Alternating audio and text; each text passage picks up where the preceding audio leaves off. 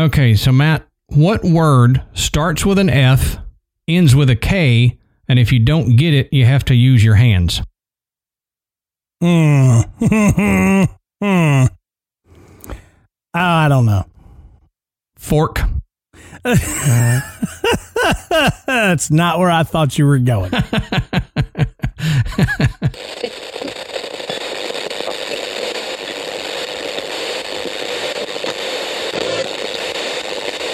Utgård.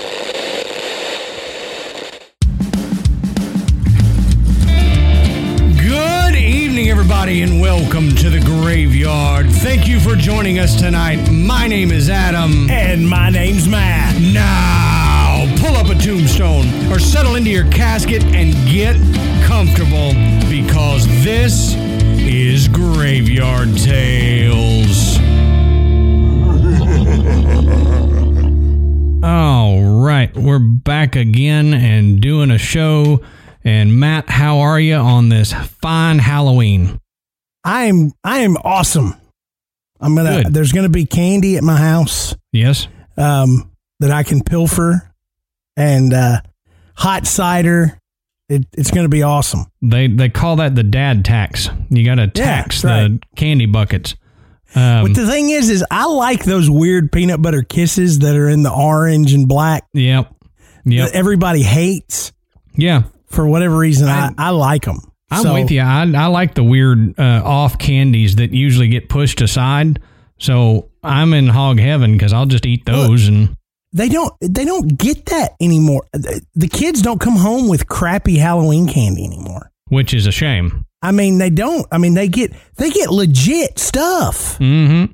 The problem is, is they if you come to our house, you're getting chocolate. Right. Period. I mean, you're getting chocolate in some form, a little candy bar, you know, something. It, it, it's gonna be it's gonna be chocolate, and that includes the almond joys because the the big mix pack will have almond joys Yep. in it. But uh, you know, they they come home with with nerds and you know uh, all, all the all the fruity candy, Smarties galore. Yep. I mean, they're okay. and yeah, they're okay. I like that stuff, but man, you know, you you start digging through for looking for the chocolate, and you can't find anything. And I'm like, man, oh, I know. I know. we, Um, we ate all the stuff we had left over, yeah, exactly. and we don't usually have a lot left. We have a lot. Yeah, we hand out the the chocolate too, but I I know what you're talking about with those weird like fruity hard candy things because we did a trunk or treat thing at Michael's school. Yeah. And uh, the the school actually gave like gave you the candy to hand out so you didn't have Oh, to yeah. buy candy, which was nice. Yeah. Um and they gave like I did my trunk and Ashley did her trunk. Well, they gave they kept giving me all the frou frou nerd candy and stuff like that, and she got the chocolate. So I was walking over to her car and pilfering a Snickers every now and then and coming back because I'm like, I don't want to sit here and eat this candy. This is not what I want from Halloween. You know? Or you know, the- or or the the dreaded um the the SpongeBob gummy Krabby Patty. Ugh, yeah. That that thing is it's not meant for human consumption. No, I think it's I meant to put under a chair and actually pat a chair when it wobbles. Yeah, You there know, you go. that's that's all I've ever used them for. They Yeah. No, give me the lettuce. fit. Yeah, Yeah, yeah, The patty's too thick. I need the lettuce gummy. right. And they'll form fit because after a while it'll harden and it's like another foot for the chair. So I think it's perfect. Yeah. And and we just for some reason decided to start eating them. You know, hey, these What, uh, look good. What's Michael being for Halloween? Uh he's probably gonna do the werewolf. Um, that's what he did at the trunk or treat thing. Okay. and he he was talking about Mario. He's talking about this, but uh, it's probably going to end up being the uh, werewolf. Uh, so uh, so Piper is going to be Wednesday Addams. Nice. Yeah, and Brooks Brooks is going to be Rowdy Roddy Piper. That's awesome. Oh yes, it is. His costume rocks, man. That's I'm telling awesome. You. It's it's awesome. I haven't thought about Rowdy Roddy Piper in so long. That's hysterical. Got the hot rod shirt, everything. Oh yeah, Man, now I now I need to change and go as uh, the nature boy. Yeah, yeah, yeah. Woo! all right, all right. So enough uh, enough of this Halloween reminiscing and Yes. chatting. Let's, Let's, get uh, to business. Let's get, let's get to let's get to going on this. This All is a good one. All right, so real quick before we do that, we have a live show coming up July 18th, 2020. Yes, that is eight months away. Um, but go ahead and mark your calendar. It is a long way away. Tickets are already available, though. Um, it's going to be in Pigeon Forge, Tennessee. We're going to be doing it with Hillbilly Horror Stories, um, like we did our last show with. Now, keep in mind, this is not going to take the place of a Dallas show that we do. We're just adding another show to our roster of live shows. So we're still planning on doing a Dallas show so that if you can't make it to Pigeon Forge, then you can get in on the Dallas show. Um, Pigeon Right, Forge is, is- up there by Gatlinburg. Yeah, this is not our show. This Right. is this is Jerry and Tracy from Hillbilly Horror Story Show, and they have graciously invited Adam and myself to be a part of this show. Um, Right. But if you were at our our Nashville show um, with uh, Hillbilly Horror Stories, this is going to be uh, this is going to be very similar. Um, so it's still still going to be us, still going to be there. Um, but like Adam said, we're we're not dumping the the Texas show. Um, that that is still in the works. So don't worry. Right. Um, and also another quick piece of business. If y'all don't mind, please give us a rating on whatever podcast app or listening device that you get us from. If it's iTunes, if it's Google Play, Stitcher, Spotify, whatever, give us a five star rating. That really helps. It gets us higher in the charts and people are able to find us a little easier so that we can get more people into the graveyard and also go invite a friend to the graveyard. It's freaking Halloween. Let's get some people in the graveyard listening to some scary stuff. We got a big back catalog that they can listen to. So, you know, if you've got friends over, put a, put on the graveyard in the background while you're handing out candy. We're safe for the kids to listen to, so you can have us playing out in the front yard and get the whole neighborhood listening. Just get us out there and get some more people into the graveyard. So, on that note, in the graveyard, Matt, why don't you tell us what we're talking about tonight? It's going to be a long night. Okay, so tonight we're going to be talking about historically one of the most famous unsolved murders ever. Right. We're going to be talking about the Lizzie Borden axe murders. Yep. And not only that, we're going to jump from that to the bed and breakfast that the, the Borden house has become and all the paranormal activity that goes on this very day. Right. So you got a long episode coming up, and we're going to try to cover everything there is about the Lizzie Borden case that you may or may not have heard from other places. A lot of this you're gonna have gonna have heard. That sounds weird. Um, you're gonna have heard it. There's my hillbilly coming out. Um, you will have heard some of this stuff. Hopefully, we can uh, piece it all together in a cohesive way that y'all will understand. We need to get into the whole Lizzie Borden axing of the family and all that before we can get into the haunting. So let's do that now. The axing of the family. Yep. She axed her family. Hey, yeah, can I ask you a question? Exactly. All right. So Lizzie Borden, Lizzie Andrew Borden, was born July 19th of 1860. She was born to Sarah and Andrew Borden. Um, Andrew Borden was a well-to-do businessman, um, you know, very influential and affluent in the area. Now, three years after Lizzie was born, Sarah, her mother, passed away. Now, Andrew Borden remarried three years after that to Abby Durfee Gray. Um, the family lived well. Andrew Borden was successful enough in the fields of manufacturing and real estate development to support his wife and two daughters and employ servants, you know, to keep their house in order, maids, cooks, that kind of thing.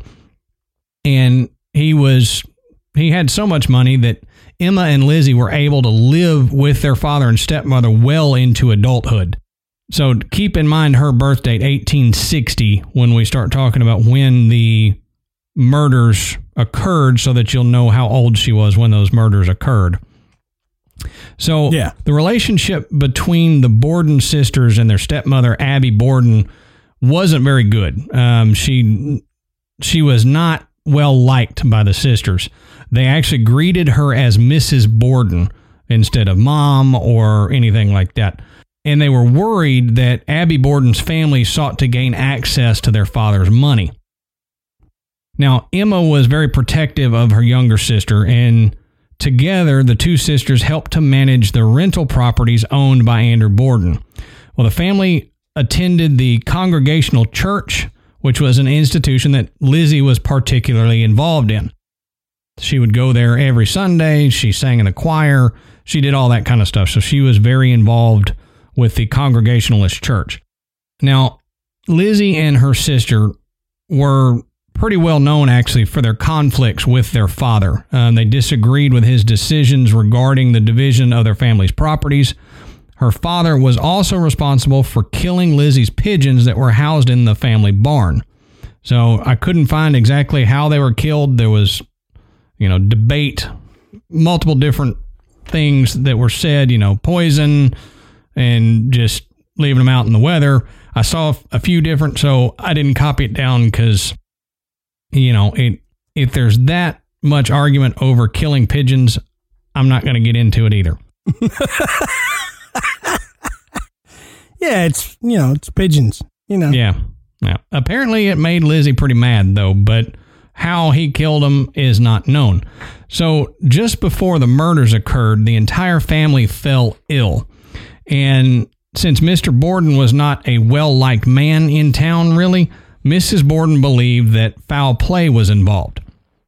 But even though Mrs. Borden believed they had been poisoned, it was discovered that they ingested contaminated meat and contracted food poisoning.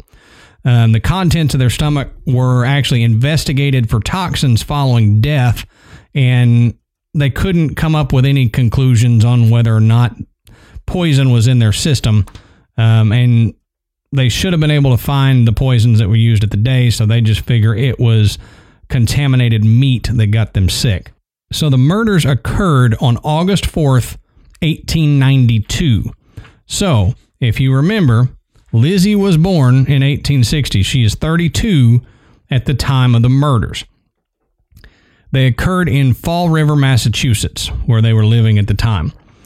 Her father's body was discovered on the couch in the living room, and her stepmother's body was found in the upstairs bedroom. Now, Lizzie claimed to have discovered the body of her father about 30 minutes after he came home from his morning errands. Shortly after that, the maid, Bridget Sullivan, found the body of Lizzie's stepmother. Now, both victims were killed by crushing blows to the head by a hatchet, supposedly. Because Makes as we'll- sense though. yeah, You know, that's what the rhyme says. Right. 40 whacks. Um, you know, they, we'll talk about it a little bit later here, but it, it's supposedly by a hatchet because, well, I'll I'll leave that for now, um, and we'll we'll touch on why it's supposedly uh, here in a little bit. The one thing I want to touch on real quick too was Bridget Sullivan apparently was in the room up above where Mrs. Borden was killed. And she was apparently trying to take a nap at the time the murders occurred. So, kind of weird placement not to hear hatchet killings. You know what I mean? Right, As, as you know. violent as that was, and you say you didn't hear it. I Maybe don't know. she's a heavy sleeper. I don't know. Could be. Could be. I'd have heard it, but that's just me. Now, Me, prob- me probably not. Yeah, right. Matt would have slept right through the whole thing. Even Matt would have slept through the policeman showing up at the house. Possibly. Woke up the next day and went, "What happened? What, yeah. what went Did on?" what what happened? yeah. Wait. I thought that was a dream. Yeah, right. So, policemen that were called to the scene suspected Lizzie Borden immediately. Now, she wasn't taken into into custody at the time, though, which was a little odd. Um, her sister Emma was out of town at the time, and therefore she was never a suspect in the murders. Now, during the week between the murders and her arrest, Lizzie burned a dress in the kitchen stove that she claimed was stained with paint. red paint. Uh, yeah.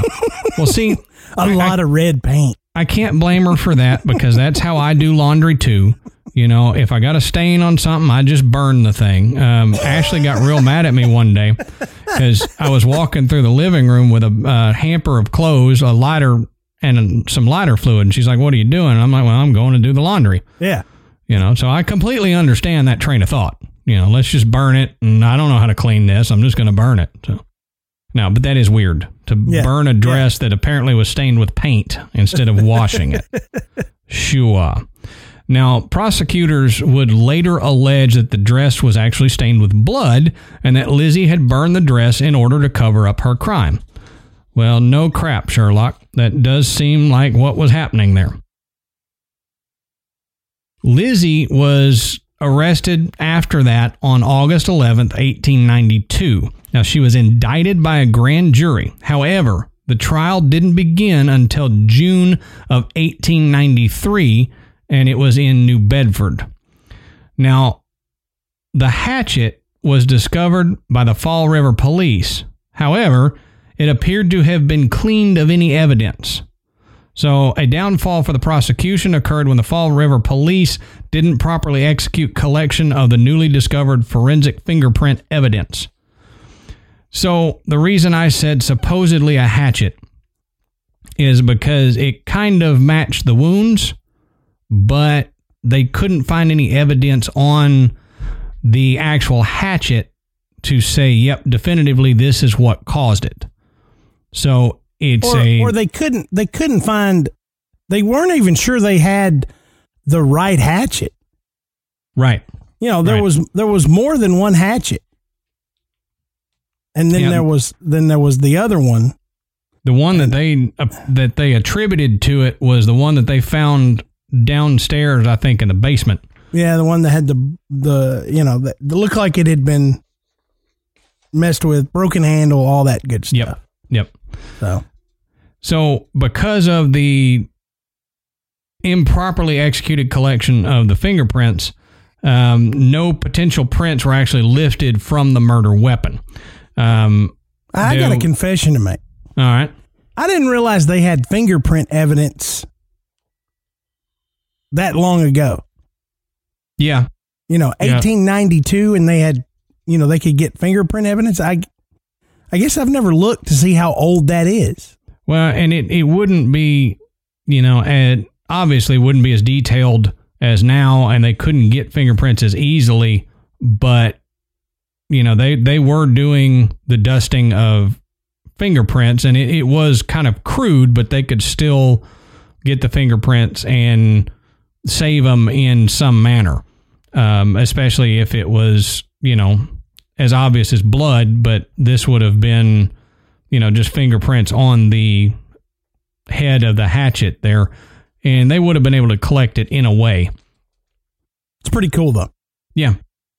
Um, although no blood-stained clothing was ever found at the the residence there that they could use as evidence, a lot of people say that's because the clothes that would have had the blood on it got burned, um, as we talked about a minute ago.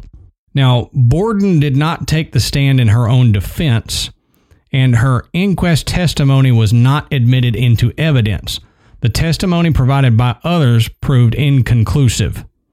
So we've got, you know, some issues with the way the trial was handled and all that. Now, based on the lack of evidence and a few excluded testimonies, Lizzie Borden was acquitted for the murder of her father and stepmother. But she was nonetheless ostracized by the people of her native Fall River, Massachusetts, where she continued to live. She was the original O.J. Simpson. Pretty much, yeah, right? it's like, you know, I'm acquitted, but everybody still thinks I did it and, you know, hates me for it. Right, right, exactly. well, is- the similarities are remarkable. that's weird, isn't it? Mishandled case, get acquitted. Her lawyer was actually the first person to come up with if the hatchet doesn't fit, you must acquit. so, I tell you what, if if if if O.J. Simpson had burned some clothing then it would really be Yeah, right. the similarities would be eerie. It, it would be. It would be. But I think if he'd have burned some clo- clothing, he would have been actually probably found guilty at that point, just Yeah. circumstantially. But we're not talking about OJ. Let's get back to Lizzie. Sorry. Maybe we'll hit the OJ case later on down the line, you know. Um, so Lizzie and Emma Borden inherited a significant portion of their father's estate, which allowed them to purchase a new home together. Now, the Borden sisters lived together for the following decades.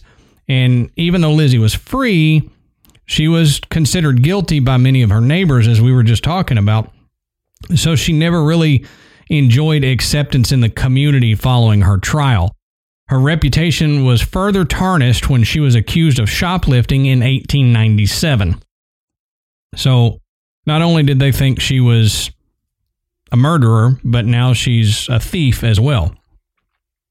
Now, in 1905, Emma Borden abruptly moved out of the house that she shared with her sister. Now, the two never spoke again. Emma may have been uncomfortable with Lizzie's close friendship with another woman, Nance O'Neill, although her silence on the issue has fueled speculation that she learned new details about the murder of her father and stepmother. No member of the household staff ever offered additional information on the rift either.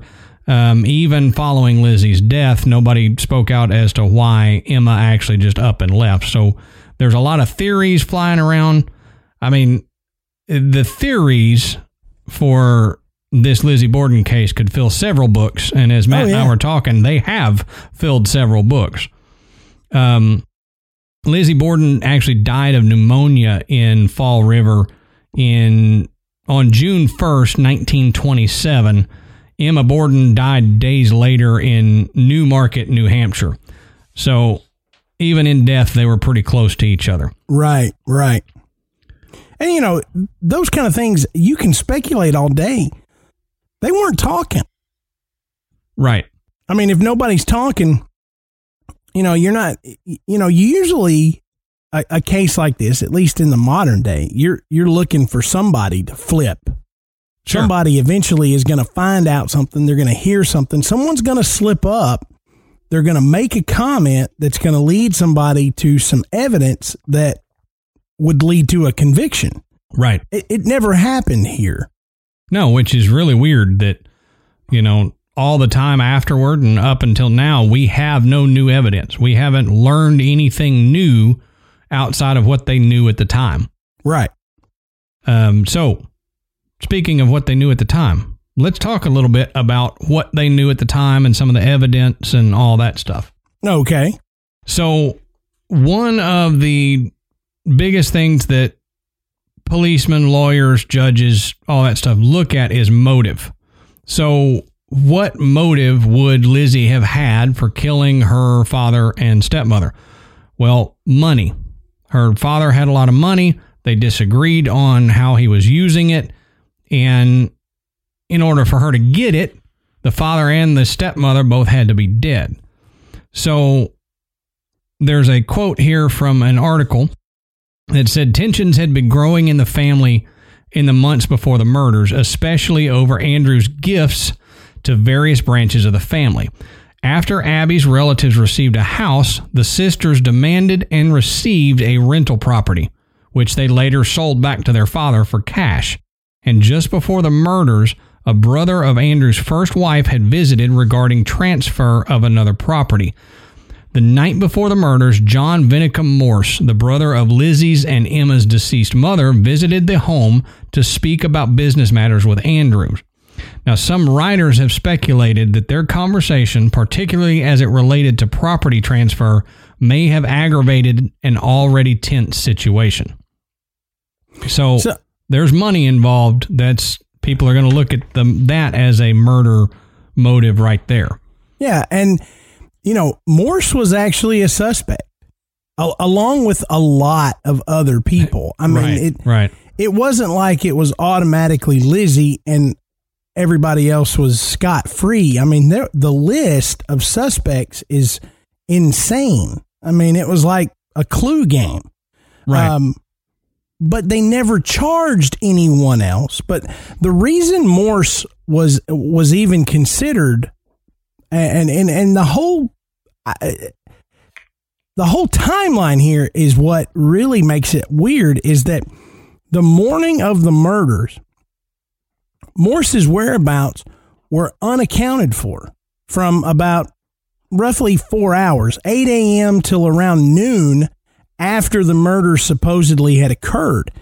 Now, the story says that when Morse returned and was questioned about his whereabouts, he said that he was visiting a sick friend with the town doctor. Likely story. Yeah. Well, turns out the town doctor was actually at the murder scene looking at the bodies of Andrew and Abby Borden. Whoops. Yeah. So, uh, you know, I, it's kind of it's kind of weird. I, part of me says, "Oh, that doesn't add up." You know, he's he's made up an alibi. You know, he's he's instantly more of a sub a suspect now. Right.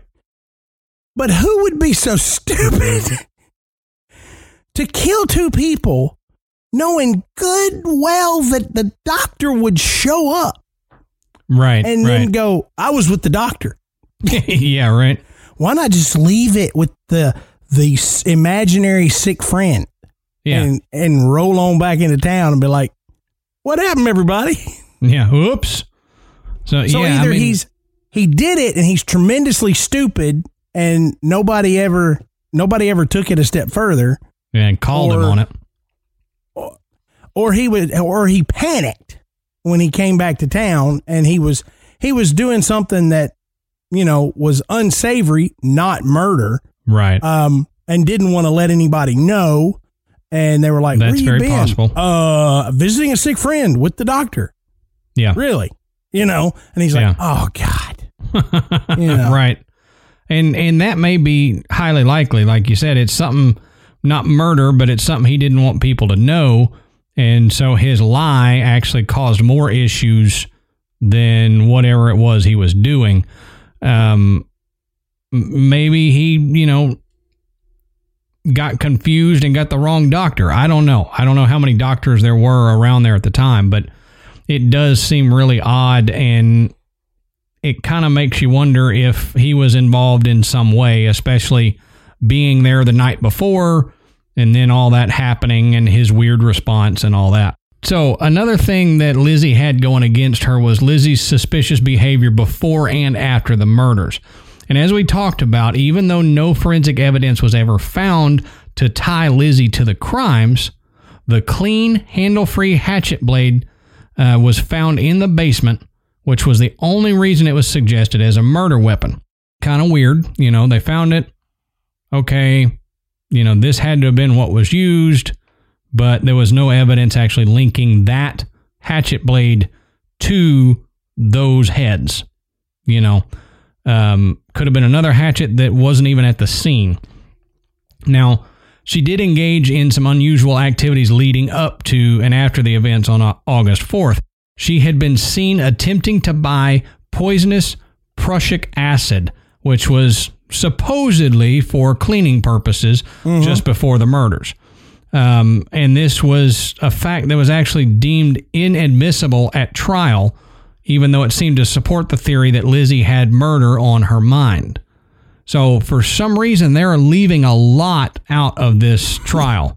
Yeah, I would think that a, a murder suspect buying poison, Yeah, a few, da- but they weren't poisoned. Right. But They're- they're just saying, you know, maybe she reconsidered poisoning Yeah. them. written You couldn't know- figure out how to do it or how much she needed. Maybe it, I mean they suspected to be poisoned right before that, and they thought, oh well, it's just tainted meat. Maybe she tried it. They all got sick, including her, and she was like, "Well, maybe this isn't a good idea because I'm getting sick too, and I don't, I don't want to kill my sister, Mm-hmm. And so maybe this isn't the way to go."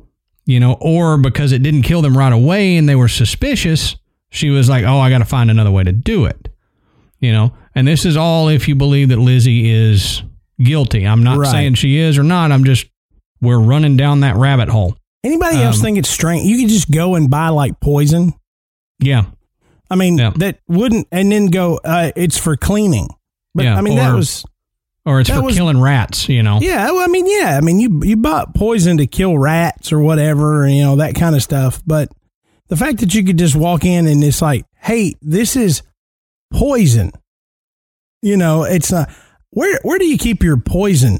You Yeah. know, Aisle four. Oh, yeah. It- it's it's over there. It's a poison by aisle. The, by the baby products. Um, it, it goes uh, uh, baby bottles and then poison. Yeah. Uh, the the prussic acid is the first one on the shelf. Just just grab that. That's that works best on countertops. You don't want to use hydrochloric acid on countertops. That's a little too much. That's Right, only yeah. Mm-hmm. for toilets. You want the prussic acid for yeah. I mean, like you said, how do you? I, I I know it was a different time, but how do you sell poison in a grocery store or a hardware store? Uh, sure I don't was- understand. I'm sure there were many legitimate reasons that you would just have it. If you say so, I don't know. I mean, you know, I can go to the store and buy plenty of things that are poisonous, right, but they're not just going, hey, here's some poison. That's not, you know, right, hey, here's some rat poison. Hey, here's some insecticide. yeah, You know, Yeah. hey, here's just general purpose garden variety poison. yeah, right. It actually says poison on the bottle. yeah, it's Doesn't got skull and you what- crossbones on it. You know, It doesn't tell you stopper. what kind it is. It just says poison, Poison. and it's in this jug with X's on it. It's like a Tom and Jerry cartoon. E- exactly. but you know, I mean, for that to be inadmissible in court just blows my mind because nowadays, if you're suspected of murder, they will go look at your credit card history, your bank account history, and all that to see where you have been and if you've bought anything related to that crime at all. If you go to the store and you buy rope and, you know, gasoline and a tarp, and then somebody's killed and they have rope, they're going to check you out and see if it's the same kind of rope right. and all that. You know, so for that to be inadmissible to me just just blows my mind. yeah, I, I think they confusing. they screwed up the trial, in my opinion. Um, even if she didn't do it, they screwed up the trial by not letting in all this information. right. Now, she also admitted, like we talked about, to burning what she described as a paint stained dress just days before or just days after the crime occurred.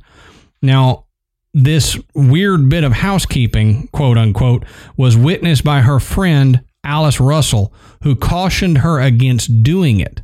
Because of the vicious nature of the killings, that meant whoever wielded the axe would have been covered in blood and would have had to destroy his or her clothes, or, as this article says, have done it butt naked um, in order to avoid suspicion. So, incineration of her dress was actually seen as pretty fishy at best at the time. Yeah. And, you know, that's the thing. When was that happening? I mean, when was the dress being burned? Yeah, it was You know- like two days after the murder, I think, three days after the murder. Because Yeah. it was so, between the murder and when she got arrested. Yeah. So I, I have, I, I was thinking that, you know, Victorian dress was, was not easy to get in and out of. Right. So she would have had to get out of the bloody dress, stash it somewhere, and put on another dress. Right.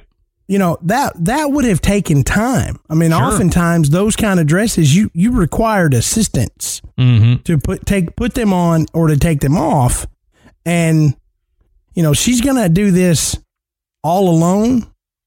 Maybe, you know, Maybe. or or you know she had an accomplice that was helping her get all this stuff done. Right. And it would have had to have been done between the time she supposedly, you know, found her father or whatever and the time that the maid found the mother.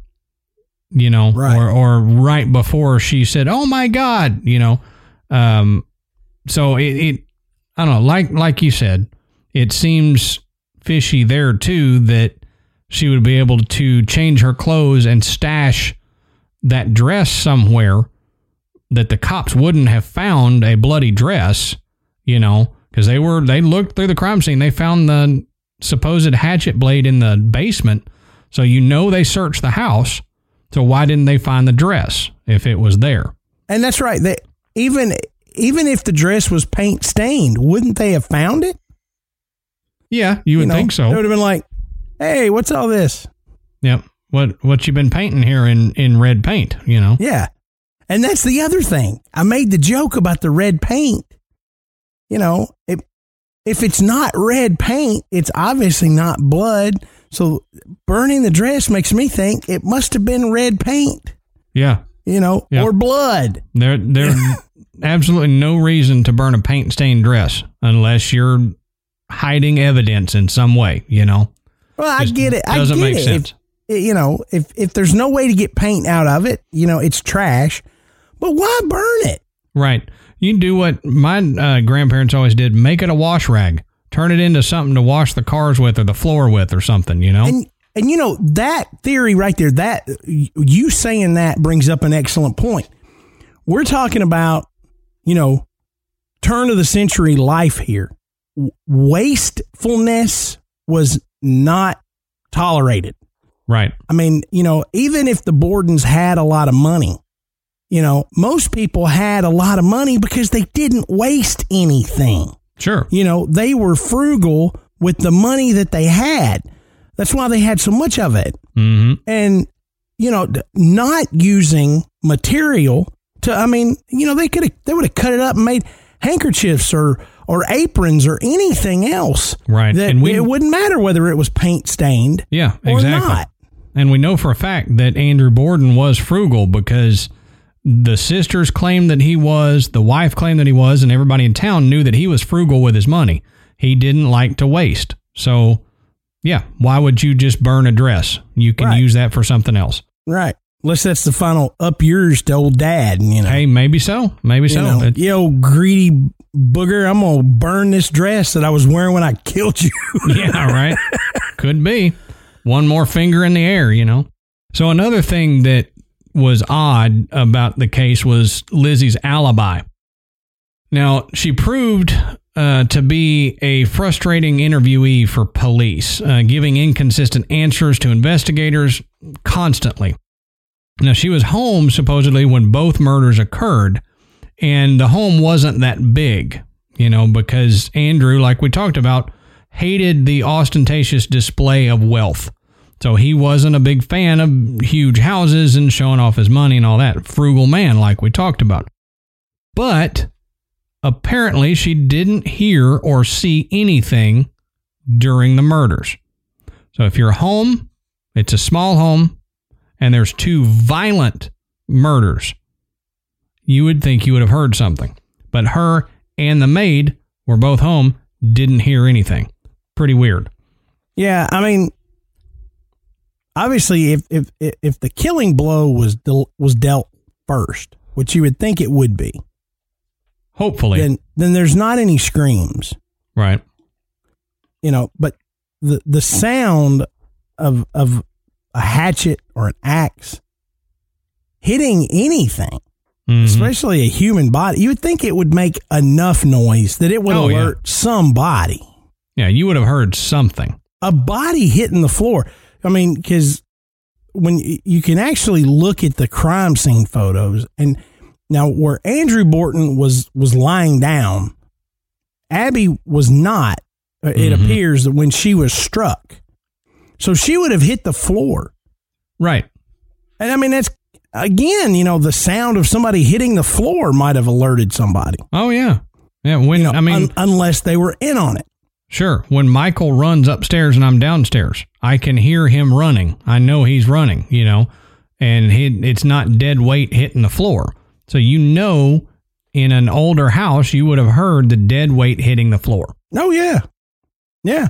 Now, at the time of her mother's murder, 9:30 a.m., the John Morse guy who was there visiting them and talking to them, and the sister Emma were out of town. Andrew Borden was apparently running errands around town, and the maid Bridget Sullivan was outside washing windows. Only Lizzie was known to be in the house at the time of Abby Borden's murder. Now, to commit both murders, um, Andrew Borden was murdered around 11 a.m., an outside intruder would have had to either hide in the house for 90 minutes or have departed and then returned without being seen. So everybody involved was out doing something except for Lizzie. And so if it was an outside person, then they would have had to have been really sneaky.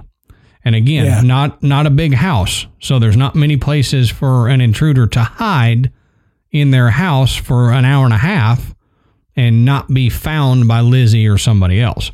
Mm-hmm. Now, Lizzie explained away not hearing these two murders, and this article says two people being butchered to death, which is actually very accurate uh, if you look at the crime scene photos, um, including the thud of the body hitting the floor upstairs, by insisting she was in the barn behind the house. She was apparently upstairs in its storage loft, looking for fishing sinkers and eating pears. Now, the police found this loft so stifling hot that it was difficult to believe anyone would voluntarily remain in such a place for as much as even 20 minutes. They also found no footprints in the loft that could be substantiated, you know, as Lizzie's and proven her story. So there's no evidence that she was in the loft outside eating pears. I'm eating pears. Yeah. I mean, it, it's a good story, but nobody can prove it. But is it though? Yeah, it's not really a good story. No. Uh, just throw throw the eating pears in there. Right. You know, I was looking for fishing lures or weights or whatever, Yeah. and uh, and eating pears. Yeah. It- It's almost like an afterthought. It's like, yeah, I was look, looking for fishing sinkers and, and and eating pears too. I was eating pears. So Yeah. my hands were busy. I was I was eating pears. So the the day before the murders, Lizzie had apparently made some uncharacteristically odd statements to her friend Alice Russell, uh, who we spoke about before, um, spoke about before, uh, which seemed in hindsight either a near psychic prediction or a little too convenient given the timing. Now, according to Miss Russell, Lizzie was agitated and worried over some threat to her family and concerned that something was about to happen. She said, quote, I feel as if something were hanging over me and I cannot throw it off. She added that her father had enemies and that she was frightened that something was going to happen to the family. Oh, so, she's she's throwing that out there. Right. She Yeah. she said this before the the murders so that probably cover trying to cover her tracks, you know, Mm-hmm. that she would say, "No, I mean, I knew somebody was going to kill him. I mean, you know, ask my friend. I I told her that you know, I I feared that something was going to happen." So it it all seems vague. yeah, it all seems odd. Um, what bothers me a lot about the case is the stuff that was deemed inadmissible, um, because you should want all of that evidence in the the courtrooms. I would think. I'm no lawyer. Um, I have lawyer friends, but I'll have to ask them if that some of that stuff seems odd to leave out, or if it's something that yeah, we'd probably leave that out even today. I don't know, but it, it seems weird to me. Well, to to make it inadmissible, that that would have to be a, a ruling that says nope, you can't use it. Right. You know, it's it, it's more or less you know saying something was handled in such a way where they were like, you came by this information illegally, or Sure. you didn't go through the appropriate channels, so therefore you can't use it in court. You know, I, that's what I always think. The, the the rules and laws may have been different then. In fact, I would imagine they were a lot different. Um, so I, I don't they, they use that term and that may they may be interjecting a modern term, you know, for you know something that happened well over a hundred years ago. Um, but it, it may have that may have been the term that you know uh, authors are using and uh, just because it was maybe it was deemed not germane to the case. You know, there was a logical explanation. Maybe this poison was a product that a lot of people bought. Sure. Um, and it wasn't it wasn't out of the ordinary for somebody to have purchased this or to have it.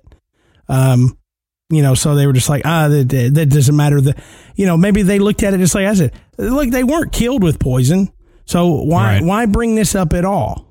You know, Right. I understand. I understand why they the a prosecutor would want to talk about it. Um, you know, it it would it shows that maybe she was she was thinking this way so close to the event hmm you know, and then decided, eh, you know, hacking them is is way better, you know, Yeah, it's quicker. you know, or um, you know, may, maybe you know, Lizzie or whoever um, would have thought, you know, po- poisoning could possibly be traced, you Right. know. You know, I I- I don't know how uh, I don't I don't know how good uh, medical examiners were then at determining a cause of death. You know, being able to say, yeah, it was indeed poisoning. You know, but you yeah, th- they would have to look for signs that the poison caused on the body. right, They wouldn't be able to actually really trace the poison in the system that long after the death. You know, so they would have to look for, oh, they're purple around this area of the body. That means they were poisoned Yeah. with such and such poison.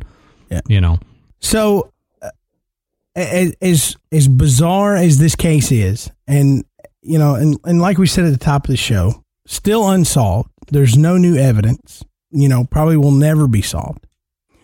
The house still stands today, and so, what do you do with uh with a house where you've had an unsolved axe murder? You uh, you turn it into a bed and breakfast. well, of course, I mean, why not? there's Um, nothing else to do with it. But you know the the house the house is there, and it, and it serves as a macabre reminder of the events of August of 1892. Um, but you know, to their credit, you know it, it is a part of history, um, and, and it does, you know, celebrate history. You know, very macabre history, um, but it does celebrate history of that area because you know, this is such a well known, famous event. And what better way uh, to keep that history alive uh, than to turn it into a bed and breakfast and museum? And, uh, and visitors can actually tour the home and hear the murder case retold by the tour guides. Uh, you're even encouraged to pose on the settee where Andrew Borden was napping before the attack. Phew. Now, yeah, ew. now it's it's not the actual one. in Well, that's fact, in fact, uh, none of the furniture in the house is original, it, but it has been replaced with near exact replicas, and they went to great lengths to to make the house as accurate as it was at the time. So, uh, you know, g- going through finding replica pieces, using crime scene photos to to actually recreate some of the furniture that's visible in the photos. That's Uh, actually you know, pretty cool. it is pretty cool.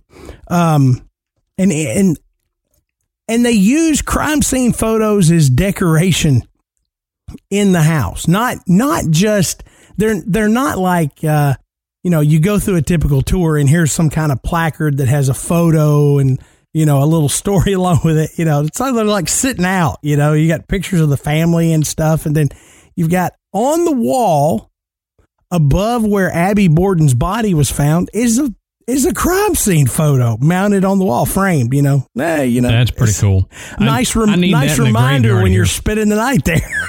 right? you know, I've got some oh, space. I could put some of those up here. Oh, Oh yeah, now you know get some get some of the uh, you know get some crime photos to put up there. I'm sure Ashley will love that. oh yeah, Um, she'd love it. now, um, the room where Abby's uh, Abby Borden's body was found is is now named the John V. Morse Room, and you know, guests can actually enhance their experience by spending the night. In fact, you have a choice of what room you decide to sleep in when you when you book your stay. You know, you can stay in in the the murder room, you know, Abby's room, you can stay in Lizzie's room. Um and, and there's other rooms that you can choose. Um but you know, if you're going to go and spend the night, you get a little bit more of a tour that the the average uh, customer coming up to want to take the tour of the house doesn't get. It includes a tour of the attic and the basement, and we're going to talk more about the basement here shortly. Um, you get to gonna, taste the prussic acid. they have they have prussic, prussic acid jello shots. Ooh, you know, nice. At the end of the tour. nice. So you can uh, experience but, the poison meat uh, thing that the Bordens went through the night that's before. Right. Yeah. Here's some uh, here's some meat pie. Uh, yeah. it's it's a mite old, but you might like it. it's a little stinky. yeah. Um, but you know, staying there, it's it's going to set you back. Um, prices for one night start at two hundred and twenty five dollars, depending on the room that you choose. Um, and you can rent the entire house for fifteen hundred dollars. Wow! So yeah, you know, if you had a group, you know, if you if you had a little group of uh, amateur paranormal investigators, maybe you want to you know, maybe fifteen hundred dollars split five or six ways isn't so bad to get to yep, get to have that true. place to yourself for a night, and then get breakfast in the morning. You know, um, but tour guides they offer up a wealth of information about the Borden family and the horrible crimes that took place there, as well as explaining how many believe that the Bordens haven't really left. Now, the guides offer a collection of laminated photographs taken by visitors, which include one in particular taken by a guest staying in the murder room. The guest had spotted something on her partner's side of the bed and immediately jumped up and snapped a photo. Now, the photo reveals an eerie white mist hovering at the bedside, and, and these photos are not hard to find. Um, there are there are tons of sites about this case and about the bed and breakfast and that that post photos that visitors have taken that you know supposedly catch some paranormal evidence. Uh, and, and, this photo it, it's it's pretty pretty weird. I mean you know if it's a legit photo and you know you know how i am about photo evidence but um you know it is odd you know, it's not one that you could easily dismiss. Mm-hmm. Now, in one guest's account, the fire alarm inexplicably went off around 3 a.m. And this was, of course, a hot topic the next morning among the guests at breakfast. And overhearing this, one, the host came out and asked about what time the alarm went off. And then, with a strange look on his face, said that that isn't all that uncommon and that it happens about every couple of months at about the same time of night. That's and so, weird. you know, they, they said, well, maybe, you know, he's just trying to, to spook us a little bit further. Um, but, you know, it, it is strange, you know, if things like that were really, are really happening, you know, where the, hey, right. you know, every couple of months, fire alarm goes off at 3 a.m., you know. Yeah, that is right weird. around the witching hour, fire alarm's yeah. going to go off. It's going to scare the ever living crap out of you. right. And, you know, maybe he's got it hardwired to do that. Maybe he's got a way to set it off himself and freak oh, yeah. people out. Yeah. Why not? I mean, what, wouldn't you do that? Oh, wouldn't yeah. You just go, hey, it's just a fire alarm. But this is going to be funny. Yeah. right. It'll be hysterical. So let's talk about some of the paranormal activity that that currently happens at the Lizzie Borden house. Now, typical things that people will report are covers being ripped from the bed of sleeping guests, objects being moved around the house, children laughing and playing, full bodied apparitions of men, women, and children, and unaccounted for emotions of grief or aggression by guests, floors creaking when no one is walking or moving, footsteps on the above floors and stairs when no one else is in the home, shadow figures, doors opening and closing, phantom smells such as floral cologne is one of the most commonly reported, uh, lights turning off and on, EVPs, and disembodied voices.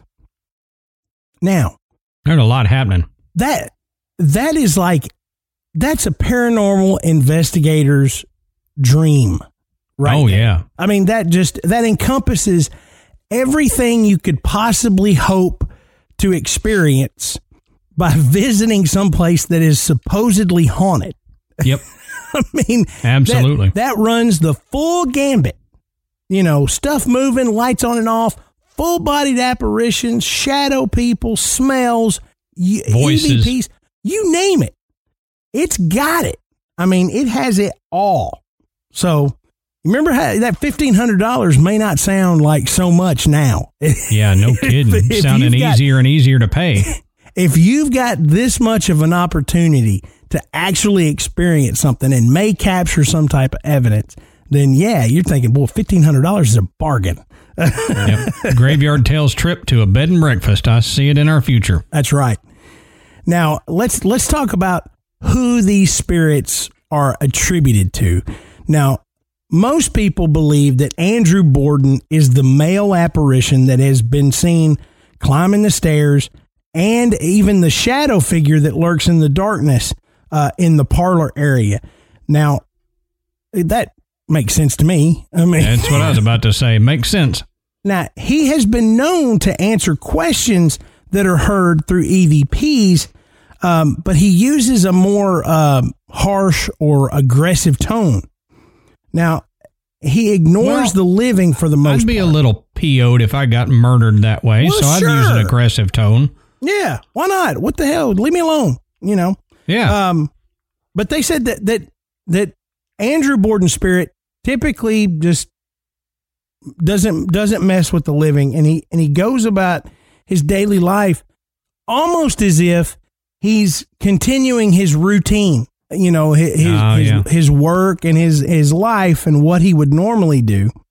Um, and and you know even the respect that most people will say that he he ignored his own daughters. You know that you know Andrew had his own life and he was you know a busy man. He he was for all practical purposes, you know, a, a very well-to-do man.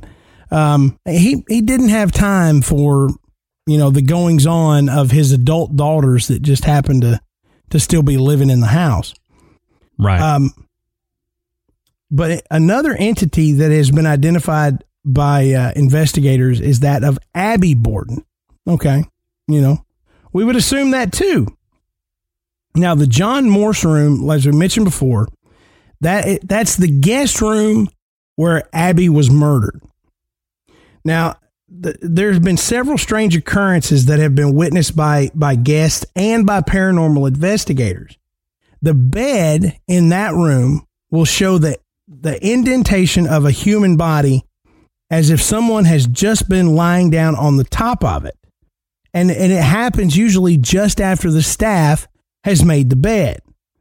Now, people also report hearing disembodied voices in this area, but it's usually the cries and the moans of, of a female. Now, they say that not all the encounters with the spirit of Abby have been, you know, this sad, you know, moan and everything. Um, there has also been an older, large woman with gray hair spotted going just merrily through the house.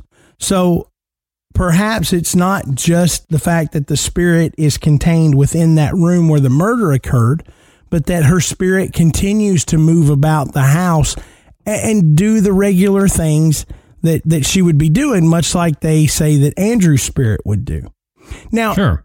an interesting thing about these two spirits in particular, and and I read this and I thought, I, I, this makes sense, you know, if you're willing to believe this stuff. But the idea that maybe Andrew and Abby Borden don't realize that they're dead because of the way in which they were murdered. Of course, it looks, it appears Oh, yeah. that, you know, Abby was attacked from behind and Andrew was asleep, or at least, you know, partially asleep downstairs. So they didn't see it coming. And that the way they died without actually realizing for that split second, hey, I'm going to die, um, Yeah. Cause their spirit to kind of be stuck, not realizing they're dead. They're in their home and their spirit just begins to go through their their routine day to day because it doesn't know that it's time to pass on to the other side. Right. It's an interesting right. Theory. sense. And and we've heard things like that uh, about other hauntings, but I don't think I've heard it quite in that vein where they say because of the manner of how they died, they wouldn't, they may not have known that they were about to die, and therefore their spirit may not realize they're dead. Interesting thought. Yep. I mean, it it makes perfect sense if you think about it, like you said, in, in how they died and all that. It it was quick for them. It was quick, Yeah. and so it it could be confusion and and not necessarily the stone tape theory that we've talked about before, but they just don't know it. So they're like, Yeah. "This is what I do." You know, every day this is what I do. So they're doing it. The you know it's it's the sixth sense thing. Mhm. You know, I, I don't I don't realize I'm dead, so I don't know that it's time for me to cross over. right? Um, but you know, the thinking that the the house would be haunted by Abby and Andrew Borden, that seems like yeah, okay. You know, they died there, Right. but they're not the only ones there. So a full bodied apparition that looks a lot like Lizzie has been seen in the basement. Hmm. And that's where the four axes were discovered. One, of course, with a freshly broken handle and covered in ashes as if it was burned. Now, some claim to have seen the apparition of Lizzie appear to be cleaning the murder weapon. Now, there's your That's stone tape weird. theory right there. Yeah, You there know, you go. That something surrounded by such, uh, I mean, you know, we, it's hard to get much more negative than a brutal axe murder, especially if you're murdering your own parents, your own father and stepmother. Hmm Um, and, and and just the the horror involved in such a thing and, and the energy, you know, maybe it, it it left an imprint of of Lizzie going through that process and cleaning up and and trying to cover her tracks. Now, Bridget the maid uh, has also been seen, and there was even an EVP captured of a woman screaming, "Ma'am, come quick!" Um, which weird. you know w- would would would be what you would imagine was said when Bridget discovered the body of Abby Borden. Right, right. So, you know, I it, that makes sense. Those kind of EVPs are very common, um, but there's also been sightings of a woman in maid's attire doing chores around the house, Hmm. and and even on the day of the murder, um, it was said that Bridget was out cleaning windows that morning. You know, so you know she was she was working, she was going about her her day to day business, and it just had gone upstairs to either rest or take a nap or do something, um, you know, or to uh, you know help Lizzie kill her stepmother. Yeah, right. I keep coming back to this that I I can't imagine one person doing this. You know, Yeah, it would be hard. So uh, you know, it it just so I you know I think that you know it, it seems strange that those you know that those spirits would dwell within the house. They didn't die there. They didn't die in that house. Um, but if Unless they were they're a just part pulled back. of that, or or if they were a part of this in some way, and their spirits were drawn back there, you Yep. know, um, you know that that that would that would explain a little bit of it to me. You know, I'm kind of thinking, you know, you're involved in something so horrible, then your spirit would be would be pulled back there. You know that that you're gonna be you're gonna be trapped in that in that environment. Yeah. Um, but it's not just people. Uh, the apparition of a cat and the sound of meowing and the feeling of something brushing up against your leg has also been reported by visitors to the house. And, you know, we know that Bridget had a cat that um, Abby found beheaded in the basement not too long before the murder. Now, oh, good grief. some some people will say that this this is a lot of just hearsay that maybe it it wasn't necessarily that way, but there's a lot of evidence that this cat was found dead prior to. And a lot of people think that this might have been Lizzie practicing. Yeah. I'm like, look, maybe. Um, maybe she just was like, I wonder how hard I got to swing this hatchet to kill a cat.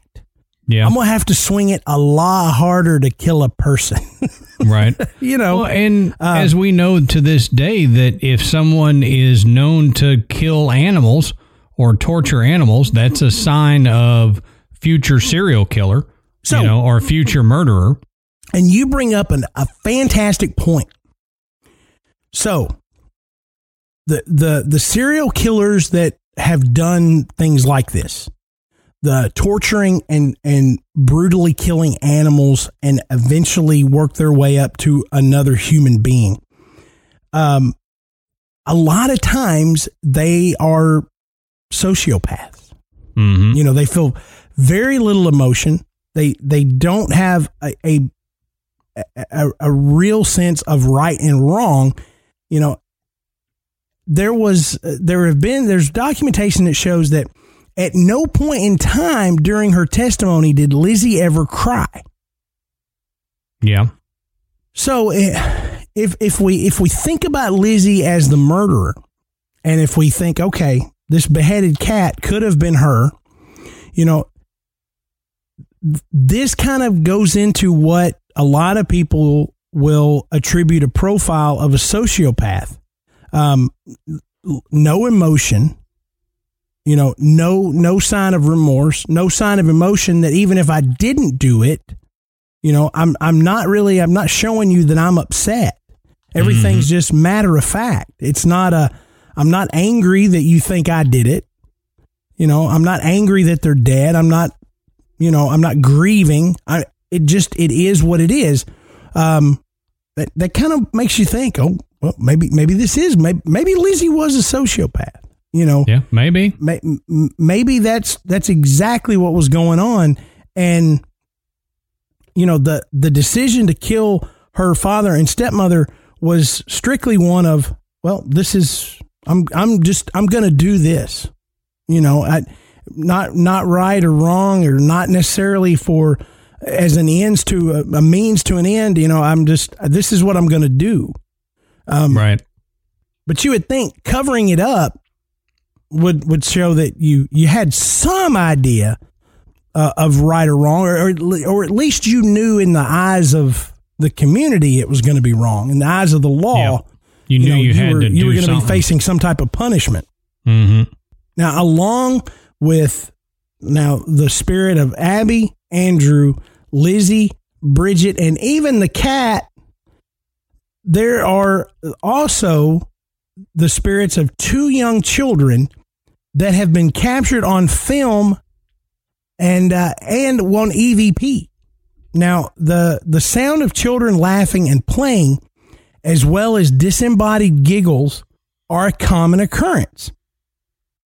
Now, interestingly enough, in 1848, in the house next door, Eliza Darling Borden, who was not of any blood relation, during a, a period of what sounds like severe postpartum depression, threw her three children down the cellar cistern on that property, and two of them died.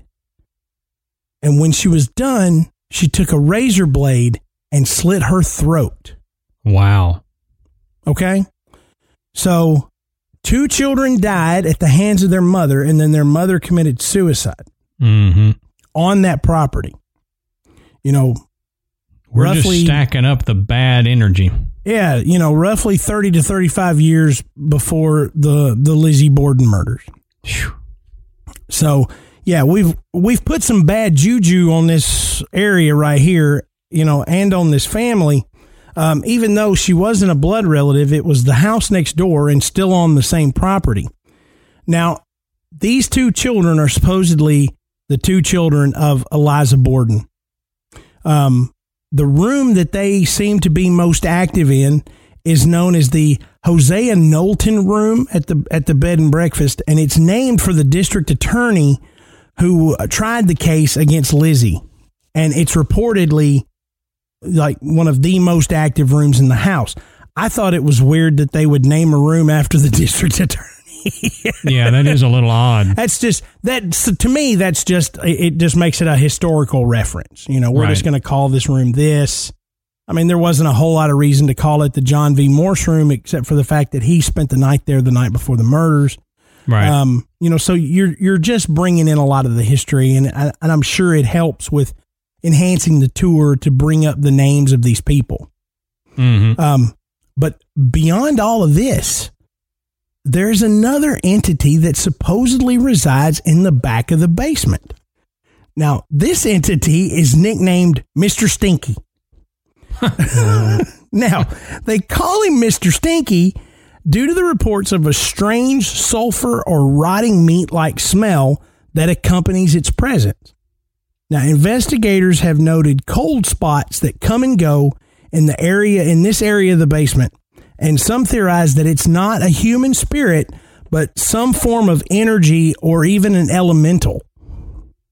That's weird. So, It- you know, And, you know, I've you- heard that they uh, speculate something like that is what caused Lizzie to do it. Um, some evil entity or her being possessed or whatever, and that's why she didn't remember doing it. And so she claimed it wasn't her, is because something caused her to do it. And so it wasn't really her doing it, it was just her body physically doing it. and and that's interesting when we talk about the case of of Eliza Borden murdering her two children and then killing herself. Mm-hmm. um, you know, I mean, every everybody knows that you know postpartum depression is real, and it wasn't something that was understood in 1848. Sure.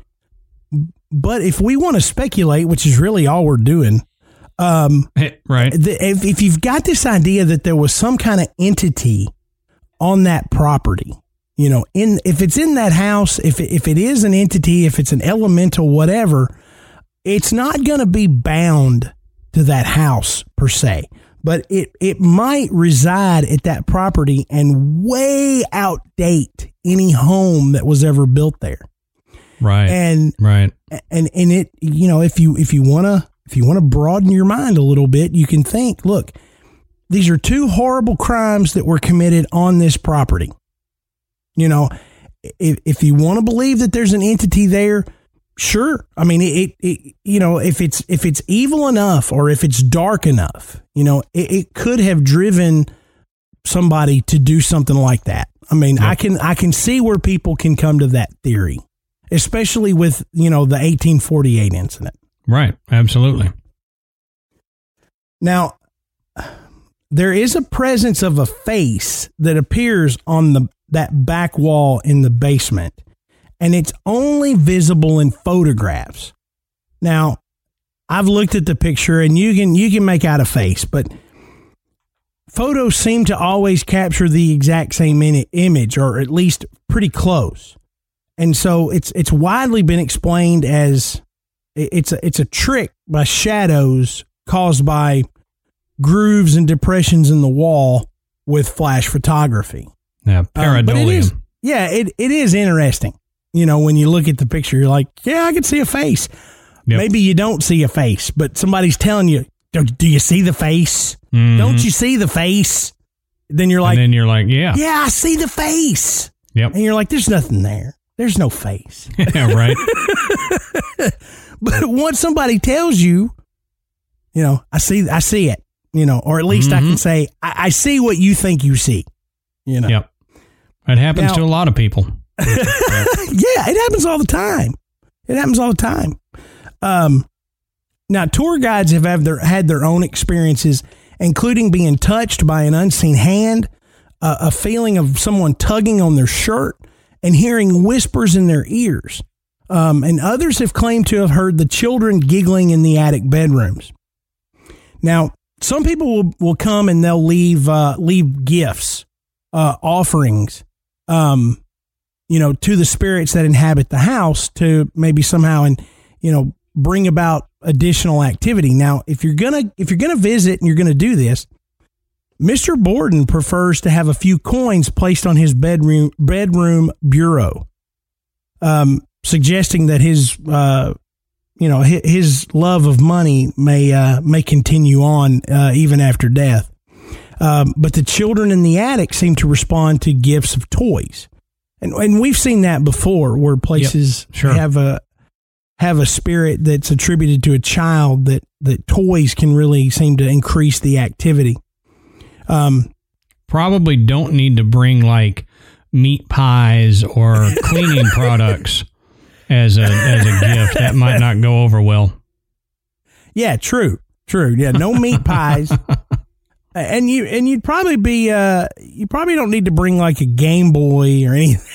No, you know, no balls and dolls and little you know wooden cars. Probably no like probably uh, your best bet. No woodworking equipment like a hatchet probably yeah. wouldn't be the best. no hatchets. Yeah, yeah, that that wouldn't be good. Um, but here here's another interesting story. It, there was a lady named Joanne Parent. Her and her sister were visiting the Lizzie Borden bed and breakfast. Um, and she caught something really unusual on her camera in Abby Borden's room. Now, she says, quote, at about 2 p.m., I was so creeped out to actually go into Abby's room. So I just reached my arm around the door frame and snapped a bunch of photos. like I'm, I'm so scared I can't even go in here. Um, but then she says you can clearly see the outline of something like the form of a woman wearing a hood. Now, this image is actually in like a, a standing mirror. Okay. Um, and, and you can go and Joanna, she's had these on her, on her Instagram account and she's posted them. Um, so you can actually go and look at these. Now, she takes it one step further and says that she's had posted other pictures that were taken at the exact same time. Um, and then over the course of time, a black bar has appeared in the photo that wasn't there originally and that isn't in all of the photos. Uh, it's kind of interesting. And again, I tell you, you know, these photos are out there. You know, you can go and hunt them down. Um, you know, they're, you know, they, they belong to other people. Um, mm-hmm. but they're widely published on the internet and you, you can look at them. And, you know, Adam and I have seen a lot of these photographs and they're very, very interesting and they're intriguing. Oh, yeah. Um, you know, and again, you know, nobody's getting rich off of this stuff. So, you know, unless you just enjoy this kind of attention, you know, there's no reason to go, hey, look, I posted, I took this photo at Lizzie Borden's house and look what it is. You know, everybody look right. at me. Uh, you know, it's a, it's a weird photo, you know, so take a look at it. But the co owner, Lee-ann Wilber, says that it's not the first time that people have spotted something weird in the mirror or captured some unexplained phenomena. Um, she says, depending on how you're standing, you won't see anything in that mirror. It's only when you take the picture at a certain angle, which that alone makes me think, oh, it's a it's the light or something. Yeah, you know, smudges You're on the mirror up a reflection of something if you stand at a certain if you stand at a certain angle. You know. Yeah, like, you know, exactly. Um, and little but, fishy but, to me. But there's there are she is right, and there's a lot of photographs that have been taken in the house that just don't have a good explanation.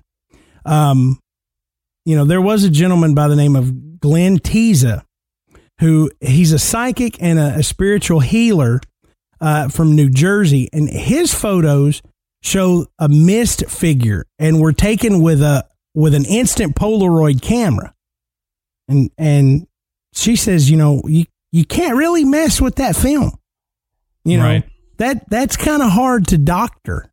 Yeah, it know? is what it is. Yeah, when you when you take a Polaroid of something, you know, it, it kind of is what it is. Of course, they don't always offer the greatest photographs, no. And and they come out over and under exposed a lot and make a lot of weird things appear on a photo. So even if you didn't doctor it, you may have just taken a crappy Polaroid. Um, right. Because God knows I've got I've got photo albums full of Polaroids from when I was a kid and you know birthday parties and stuff. And if you look at them, and there's like seventy of them are like, what the hell is that? Yeah, got You know? weird halos around stuff, or even over Yeah. time. I mean, because of the way they develop over time, they could continue to develop in certain spots and because Mm-hmm. weird things to appear later.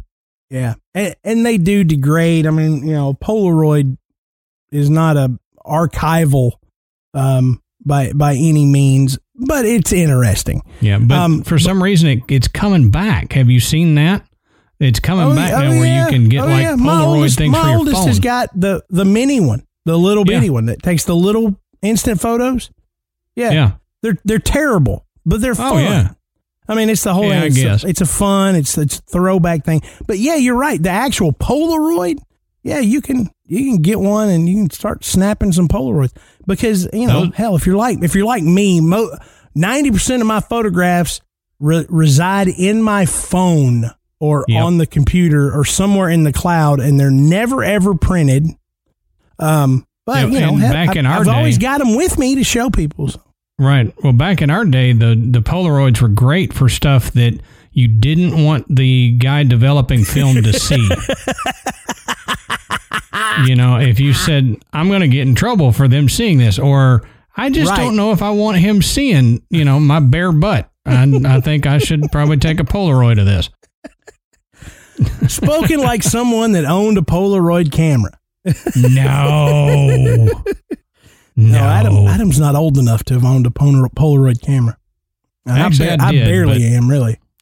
I owned one, but it was still at that point, it was a classic thing that was funny Oh, to yeah. have. You know, But, you know, so many people have experienced things at the house. And, you know, we ran down that list of all the things that have been reported. And it's not just once or twice. I mean, these things happen continually. And, and visitors to the bedding breakfast are, are having these kind of experiences. Paranormal investigators are, are having these kind of experiences. Um, you know, it it just goes to to make you it makes you wonder. I mean, is there something going on up there? I mean, there's an awful lot of activity that has been attributed to, um, you know, at least three members of the family plus the maid. You know, animals and and children. I mean, that's that's a lot going on in in one house yeah, it really Um, is. you know, I, I I don't I don't know what to believe. I mean, we we've talked about a lot. I mean, we we've we've thrown an entire episode about you know one of the most famous murder cases in history, and now one of the most haunted places in New England, and you know, and it's all connected. So that's why Adam and I thought that well, this is a good topic for Halloween Oh yeah, um, you know, we, we kind of touch on everything, you know, a murder case and a haunted house and all this stuff. yeah dabbling um, in the true crime, and then our forte, the haunted stuff. So Right, right. But what do you guys think? I mean, I'm sure most ev- all of our listeners know the Lizzie Borden case. You've seen television shows, you've seen documentaries, you've seen the the old movie that had Elizabeth Montgomery in it, you know, from Bewitched, you know. Um, so maybe maybe you have a thought. You know, maybe you, you, you do you think Lizzie did it? Um, do you think it was somebody else? Do you think it was a conspiracy between multiple people?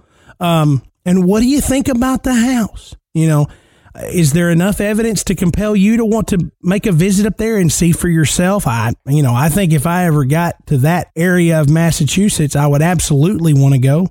absolutely. But um, but tell us what you think. You know, on, on all these kind of topics. You know, we'd be interested to know. Yep. Uh, hit us up on Facebook and email or on the website, whatever, and let us know.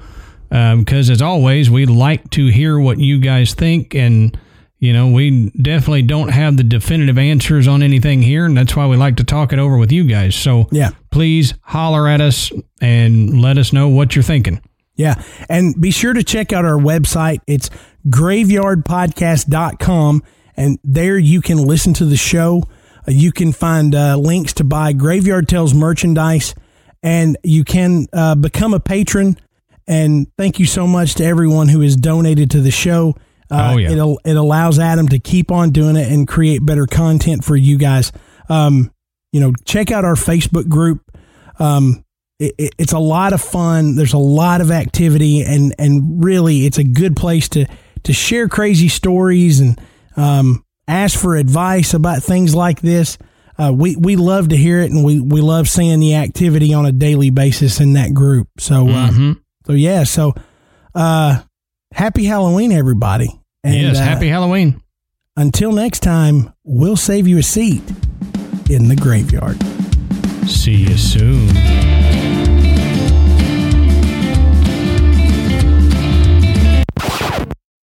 On an off note, Matt, Ashley is cooking downstairs. The AC just kicked on and I can smell it. I'm starving. Ah, Fantastic. Okay. well, I think I think Amanda's probably cooking right about now too. So um, hey, I Yeah. I, I killed the wasp with my with my teacup. hell yeah, man. We're we're taking the wasp population down one at a time. Yeah, And for y'all that don't know, I have a wasp problem in my studio, Yes. and and they they they chase at me when I'm recording. What you need to do is start hanging them at the door, or like put their little heads on a pike, so that the other It's a the warning. other wasp note. Yeah, exactly. Don't come in here. You end up on a pike.